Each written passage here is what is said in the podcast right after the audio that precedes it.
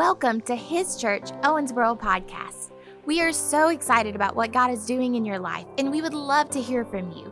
Visit us at hischurch.cc and let us know about all of the things that God is doing in your life. If you have been blessed by this podcast and would consider supporting us financially, please visit hischurch.cc and click on Give to see the many options available. Thank you for joining us. We hope this message blesses you.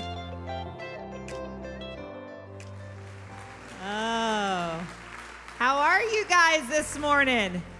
Doing good? Oh, that was convincing. How are you guys this morning? that still was sad. I hate that.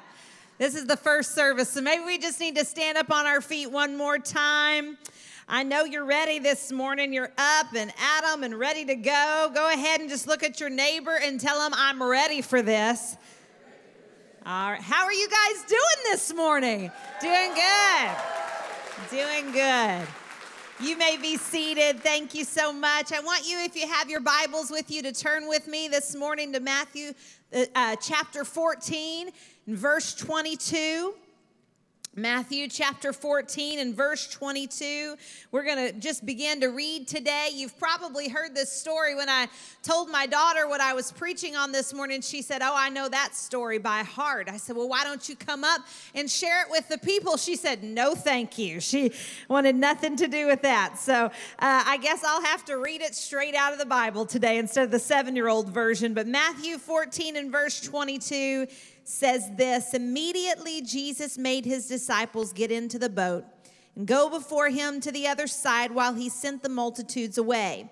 And when he had sent the multitudes away, he went up on the mountain by himself to pray. Now, when evening came, he was alone there. But the boat was now in the middle of the sea, tossed by the waves, for the wind was contrary. Now, in the fourth watch of the night, Jesus went to them, walking on the sea. I am telling you, if there is one skill that I wish, one superpower that I wish that I had these last uh, few months and this last year, it would be that I could just take off whenever I want and just walk on the water or, or the wind or whatever and get there. Jesus had an, an unbelievable faith. And he just said, Go on out there. I'll meet you when I get good and ready. I'm going to talk to God for a while. And so he walked on the sea. And when the disciples saw him walking on the sea, they were troubled, saying, It is a ghost. And they cried out for fear. But immediately Jesus spoke to them, saying, Be of good cheer, it is I. Do not be afraid. Everyone say that with me this morning. Do not be afraid. And Peter answered him and said, Lord, if it is you, command me to come to you on the water. So he said, Come. And when Peter had come down out of the boat, he walked on the water to go to Jesus. But when he saw the wind was boisterous, he was afraid and beginning to sink, he cried out, saying, Lord, save me. And immediately Jesus stretched out his hand and he caught him and said to him, O ye of little faith, why did you doubt? And when they got into the boat, the wind ceased. Then those who were in the boat came and worshiped him, saying, Truly, you are the Son of God. How many of you have ever felt like the wind was boisterous in your life? You know, sometimes you're just in the mix, in the thick of it, and it feels boisterous to say the least. And fear overwhelms us in these times and takes over. But where fear is, you can't have faith. And so Jesus looks at him and he says, Fear not, come on to the water. And he gets out there and he does pretty good. Honestly, probably better than I would do. I come I would come out on that water already afraid of what was about to happen. But he stepped in and then all of a sudden he looked down and he got focused on the problem and it made it impossible for him to walk in faith and he began to drown. And then Jesus immediately reached out, he rescued him, and then he said, Oh, ye of little faith, why did you doubt me? What about our relationship has caused you to think that I am not going to take care of the smallest things in your life? And why in the world would you think that I'm going to call you out on the water to watch you drown and laugh at you while you go? How many of you have ever felt like you were going down in this life? And Jesus is looking at you saying, Why are you fearing? When have I ever shown you in our relationship that it's fun for me to watch you sink and laugh while you go. Jesus is asking you today, oh, you little, uh, ye of little faith, why are you doubting me? Do you know God cares about you more than you care about yourself? I know that's a hard concept to grasp, but it is absolutely the truth of God's word.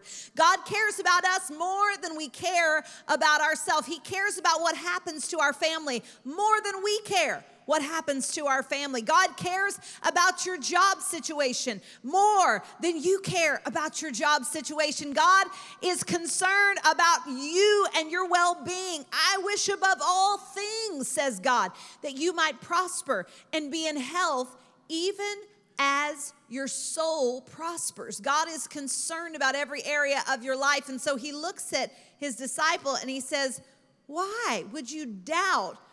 One second of one moment that I'm coming to help you. That if for some reason the water gave out underneath you, that I wouldn't lift you up and allow you to walk to me all the way with strength. I am your God. I am here to love you, to help you, to build you. I'm not here to watch you sink and, and laugh at you while you go. Faith is the biggest part of what we do as believers. Trusting in a God. That's why they call us people of faith. As long as you're focused on the fear, it's impossible to be engaged in faith and to walk with God in that faith. And so today I want to talk with you about this subject. I think it's really important that we look at it from um, a standpoint that is practical on some level because I don't know about you, but there are some things in this life that are worth being afraid of. Children have, should have a natural fear that keeps them from jumping off of cliffs. It is our responsibility as parents, right, to go and to keep them away from the cliff. There are, uh, for instance, fire. We're in a season where we have bonfires and things like that. You got to teach them that fire burns. So there is an apprehension or something that keeps us naturally from doing certain things because God is trying to keep our bodies safe. But we're talking about rational fear versus irrational fear. And how many of you would agree that most of our fears are completely irrational? Most of the things that bind us and keep us from progressing to the next level in life are absolutely irrational. Fear that is straight from hell itself, that it is co- consuming and, and keeping us in the place that we are so that we cannot progress to the next level. I'll use this illustration, maybe it'll help you to understand this concept. Uh, Brian and I were newly married and we were finishing up our college degrees, both of us. We both needed an internship. And so we went down to a camp in Texas and we volunteered for the summer. And that was how we received our internship cre- uh, credits for college. And uh, we had a little uh, cabin that we, that we were in. It was a camp that was rough. It was camp. I mean, it wasn't like today, these kids going to conference wearing jeans and stuff. We, I mean, they, they're like in the air conditioning. There was no air conditioning whenever we went to camp when we were kids. You were outside, you were doing your thing. Uh, so here we are at this kids' camp, and we're cleaning up after kids. I think I got carpal tunnel syndrome from dipping so much ice cream for these kids. And we were working in the in the fryer room of the kitchen, and then we got to clean up after all the kids left. We got to do all of the cleaning of the bathrooms and the in the bunk rooms that they stayed in. It was a glorious time in our life. And uh, so one night we were headed into a service. This is also a service that happened whenever I was a kid. Now kids have hour long services. When I was growing up, real Christians went to church for three hours. So I'm just telling you, we were in it to win it when we went to church. And uh, I remember I was bringing some backup stuff whenever I was a kid. I'll never forget the day my mom told me that I had to stop laying down under the pew and I had to sit up and pay attention for three hours. I was about seven or eight years old, and she was like, It's time. It, w- it was a hard one for me. But in this moment, we were going to this camp, and I was an adult, and I was supposed to act like an adult for all three hours. So I went into this camp uh, service, and I'm on my way in. I have a blue jean jacket on because they did have air conditioning in the services, and they cranked it all the way up. So I put this blue jean jacket on so I wouldn't freeze, and I walk to the service. And on our way, I said, Brian, I feel something on my neck. Can you look and see if there's a bug or something? And of course, in true Brian fashion, he looks at me and he says, You're fine. Like, no, no, I'm not fine. I feel something on my. He's like, yeah, yeah. I, this is Brian. You break your finger. He's like, put a little tape on it. You're fine. So I'm like, no, I'm telling you, there is something on my neck. He's like, Jesse, quit being dramatic.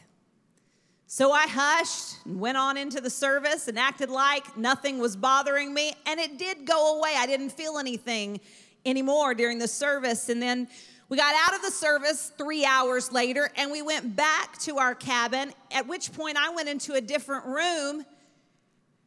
And Brian heard me scream because I was sitting down and I felt something move on my neck. When that happened, I grabbed it, and it was like I had grabbed a small kitten, only it was a tarantula and I threw that spider off of my neck and proceeded to strip everything that I could away from my body and scream and jump up on the furniture. At which point, Brian runs in. My hero, I'm thinking he's gonna save my life. He looks at the spider and he runs the other direction and leaves me in the room while he screams like a girl in the other room. And finally, it got quiet. I said, Brian? He said, Yes. I said, He goes, I'm gonna have to come back, aren't I? I said, Yeah, you are gonna have to come back. And he came and he saved my life and he crushed it like the small kitten it was. That, my friends, is not an irrational fear. But I will tell you that if I wouldn't for the rest of my life wear a blue jean jacket for fear that a tarantula would get in it, that's another story. See, blue jean jackets aren't the problem, tarantulas are the problem. And if you're in South Texas, they're a big problem. But a blue jean jacket is not the problem. And a lot of us walk around not wearing blue jean jackets ever again for the rest of our life because we had an experience once that has taught us that blue jean jackets cannot be trusted. And God's looking at us saying, What about my relationship with you, my child?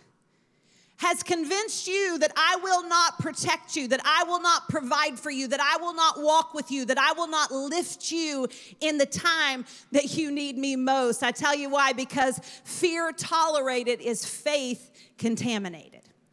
So every time that we take faith and we put it into our fear and we let it into our life and it becomes all consuming and we allow it to run its course and we speak about it and we talk about it and we share it with our friends and we tell people why we're afraid, why we're afraid, why we're afraid.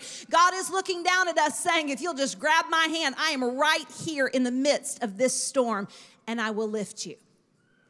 I will lift you, says God. You know, in Second Timothy, the Bible tells us, and chapter 1, verse 7 For God hath not given you what? A spirit of fear, but of power and of love and of a sound mind. Do you know you can confess this over yourself every day? I have not been given a spirit of fear. That spirit that tries to bring fear to paralyze me. That spirit that tries to bring fear to keep me he- held back. That spirit that tries to make me so self conscious about who I am, what I am, and what I'm doing that it keeps me from reaching out to others. That spirit that looks to invade every single one of our households must be be kept at bay through the spirit of faith. See, the only thing that keeps fear back is the word of God being infused into the situation because it's by hearing that word that faith grows in our heart. In every single life of every single person, I feel like the devil is just on it every single time from the time a child is very little, trying to bring fear where there should be faith. Where we're sowing faith, the devil is constantly trying to bring a spirit of fear into our house. Why? Because he knows that fear cancels out faith, that it, it takes it away, that it invades its space, that they live in the same segment of space in your life. And if you accept one, the other one can't dwell there. So when children are small, we begin to put faith on in the inside of them. We don't allow that fear to grow and to, to, to be all consuming in them. We don't allow the spirit of fear as Christian believers to invade our home. We don't just give ourselves over to we're just anxious people. We're just fearful people. It's just what we are. And we see that so much in our culture right now that it's become common and it's become accepted. But that is not who God has called us to be. He's called us to be people of faith. So, no matter what we see with our eye, we speak faith into that situation. We infuse it with the Word of God. We do whatever we have to do to keep fear away and faith close. Do you know when you're a kid, what is the first thing that starts happening? You get afraid of the dark. You get afraid of that monster in the closet. You get afraid of the things around you and you start doing it. Then we start feeding it with little fearful books and fearful movies and fearful things. And in our culture, we think it's just fun. And I'm not saying that anything that brings any kind of startling to someone is wrong. I mean, if you have a child that is dealing with fear and anxiety and, uh, and all of those things, I want to encourage you you today. If you're the one dealing with fear and anxiety and all those things, I want to encourage you to cleanse your environment of all fear. It's a, it's a move that Christians don't ever take. It's a move. It requires working on it. It requires turning that channel off when that thing comes on. When you sense the spirit of fear trying to come in and creep into your household, the first thing that as believers we do is turn that thing off. Shut that book. Say, no, we're not going to do that. We're not going to accept that into our life. Why is it so important, Jesse? Because where fear is tolerated, faith is contaminated. And I'm telling you today that if you will embrace faith with as much energy as people embrace fear, we would have a totally different situation on our hands. We would have the spirit of faith working in our house. We have a saying for our kids. We use it for us too. I hope you'll take it and use it in your house. Some of you already have. But we say in our house and at this church and in our kids' ministry, no fear here. Everybody say it with me. No fear here. You say, why is that so important, Jesse? Because it teaches us that we have the power to speak out against the spirit of fear and push it back from our life. No fear here. When my children come to me and they're anxious or they're afraid, I look back at them and I, I don't just say, honey, you're okay, you're safe. I do say those things because that's what good parents do. They comfort and they help. But I also teach them something that is vitally important, and I want to teach it to you today that you have the power to fight back in faith. You have a sword in your hand that only you can use. I wish that I could use the sword of the Spirit for my kids, but they're seven, nine, and 13 now, and they're required to use their own sword. But guess what? I can come along and be helpful to them. I will pick their sword up for them, put it in their hand, and then tell them how they can use it because I'm their mama and I'm not raising a bunch of people that get whipped by the devil. We're gonna whip the devil every chance we get. We come with our sword in hand, which is the word of God. And then we begin to use it against the evil ones. So I tell them, and I, I don't just say it over them, I have them say it back to me. So I want you to say it with me today. Say, I have not been given a spirit of fear, but of power and of love and of a sound mind. Some of you are like, that feels so weird to say that. I'm telling you, you need to say it until it doesn't feel strange anymore. Because you have not been given a spirit of fear, but of power, love, and of a sound mind. I want you to try this one with me. Say, I am anxious for nothing, but in everything, by prayer and supplication, I make my request known before God. See, that's how we use the sword of the Spirit. We speak into that thing. When fear comes, we speak back at that thing and say, No, there's no fear here. That's a confession of our faith. We have a missionary family that's precious to us here, and they, t- they have took two of their children over to Thailand, and now they've had two more while they've been on the field. And they sent us a testimony one day. We've used this story so many times because it's just precious. But they had a broken down bridge. How many of you say, Natural fear, don't get on the broken bridge, right? So here he goes, and they have to take this bridge to get wherever they are going. Sometimes even natural fears are required of us to overcome so that we can get through life. And if you're on the mission field, a little broken bridge is the least of your worries. So these missionary family, they had the kids behind them, and they were saying, "Come on, we're going to go over this bridge." And and they they were going over, and he said, "No fear here, no fear here." no fear here. And then he turned and he screamed, Fear here, fear here. And he took off the opposite direction. And I know as adults, some of us have had that experience in life where we're like, Yeah, I'm gonna do this. I'm not gonna be afraid of what is standing in front of me. I'm not gonna be afraid of the next step, even though I just had to give up a job that I really loved and I'm having to move forward. I know God is gonna be with me. I'm not gonna be afraid as we sell a house and go into the next one, but we have no idea what the in between looks like. I'm not going to be afraid as my children switch schools. I'm not going to let anxiety and fear take me over. In fact, I'm going to say to that thing, No fear here, for greater is He that lives in me than He that is in the world. I'm going to take over that thing with my faith. I'm gonna take it over with my faith. I'm gonna replace where fear dwells with faith spoken and lived in its spot. See, we're believers. We can live different than the world. I want to encourage you today that fear is a liar. Every single time. If the devil is speaking to you and telling you that you're going to be consumed, that your family's going to be sick, that you are going, some of you are dealing with a constant torment of believing that you are going to be, to be killed through sickness, and it is tormenting your mind every single day. And I'm here to tell you that fear is a liar and God is true. Every single thing that the enemy is telling you, he's telling you because he is afraid of you getting to the other side of your faith miracle.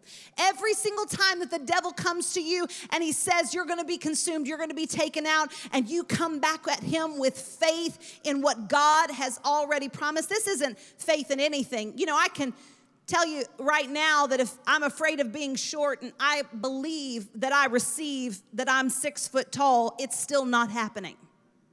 Why? Because God has never promised Jesse a six foot tall life, as much as I try to achieve it with the heels on my feet. God didn't promise me a six foot tall life, He promised me a faith filled, God filled life.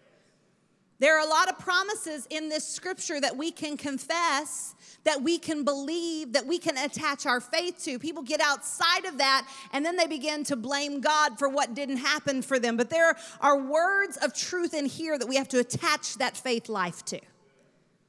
It isn't whether or not I'm six foot tall, but I can confess that I'm healthy and strong and I'm cooperating with God and that I am bent to love the things of God, that I am bent, I, I can confess over myself, I am willing to be made willing even in the areas that I'm not willing.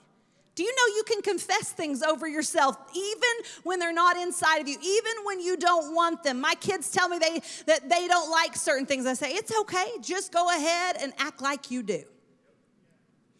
Why? Because sometimes just going into the actions of God, just doing what God has told us to do, and speaking the things that He has promised us will launch faith enough in our heart to grow into the next section of our life. How many of you could use a little more faith in an area of your life right now, right where you sit? Right where God's doing something in you, where each, each and every one of us have that moment. Fear is irrational, fear is a liar, and fear tolerated is faith contaminated. I want you to write those things down today. Fear of missing out, that's a new one. One that hasn't been spoken about that often, a little FOMO going on in your life. How many of you have ever had it?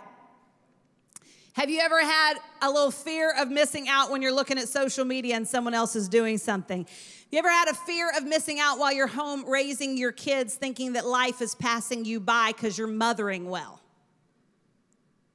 I want to encourage you today that if you are in a season of life where it looks like a lot of people are running past you while you're just doing what God has asked you to do, what He's asked you to be obedient in, that you need to take control of that thought by the Word of God.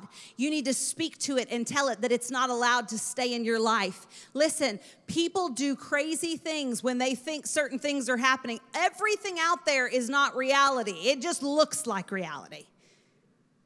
How many of you have ever taken a picture for social media and cleaned up the area that you were about to shoot it in and acted like the whole house looked like that? Don't lie, this is God's house right here. How many of you have ever highlighted? I won't make you lift your hand, highlighted a portion of your marriage that's great while a lot of it is in trouble. How many of you have ever spoken something or did something out on social media that looked completely perfect while you felt like you were falling apart on the inside? You see, a lot of our image of what goes on in the world affects our mentality, it affects our brain, it affects our happy hormones, it affects all of these things. And the next thing we know, the enemy is whispering in our ear things that bring fear and anxiety and pressure and the things that are contrary to the faith that God has allowed us to live in. And I believe one of the things that most that is most difficult in our nation right now is the exposure to everyone's perfect world while we all live in normal ones. While that takes place, all of our young people are growing up with this immense pressure that that's what the world is supposed to look like, and yet all the time knowing that this is what their world looks like, and then they become afraid of what their future holds. I want you to know today that you don't have to be afraid of what your future holds because God has got you in His hand. Today, we're gonna obey what God has asked us to do, and tomorrow, we're gonna live in the harvest of that obedience. Today, we obey. We just say it like this every day, we obey. Every single day, we obey. Tomorrow, the harvest will prove our obedience of yesterday. But today, we obey. Well, Jesse, I should have started 10 years ago. I'm 10 years behind. Guess what? Today, you should obey. Obedience is what we do to show God that our faith is in action. It's not because we're perfect or we have anything together. It's because God is perfect and He has provided a way for us to live. Today we obey because our God is worthy of us surrendering to Him and to His plan. Fear makes us doubt the goodness of God, it makes us doubt the promises of God. And it really makes us doubt who we are in our God. If you have any fear about who you are in God, any fear about the goodness of God, any uh, misunderstanding about the promises of God, it's usually come through the avenue of fear. And today we have to take out our sword and fight. Today we have to lift up the shield of faith, which is our protection. And we just stand against the enemy and every voice. And I don't know what season of life you're in. Maybe you're in the season of life with little kids and you're teaching them to walk by faith and not be consumed by fear. Maybe you're in a season in your marriage that you need faith to grow and you need fear to drop by the wayside. Maybe you're in the middle of a career shift. Maybe you're an empty nester and you have no idea what you're doing right now because there's been so much noise in your life and it just got really quiet. Maybe you're in a season of sickness and disease and you're fighting the good fight of faith and coming up and out of that.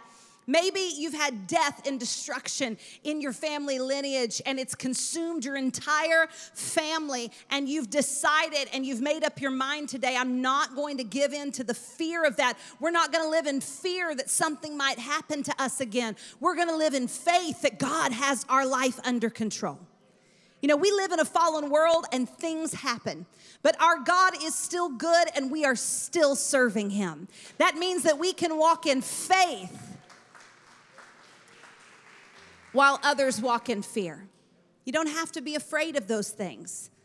Biggest fears in the world fear of death, fear of public speaking. I can't imagine that. This is the best thing that ever happened to me.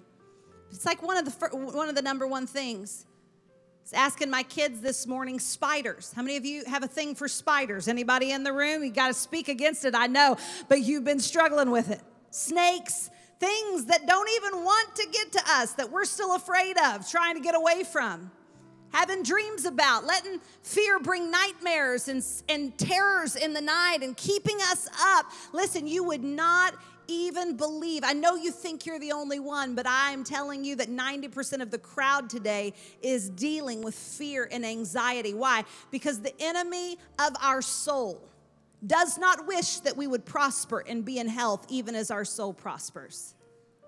But he's not our God.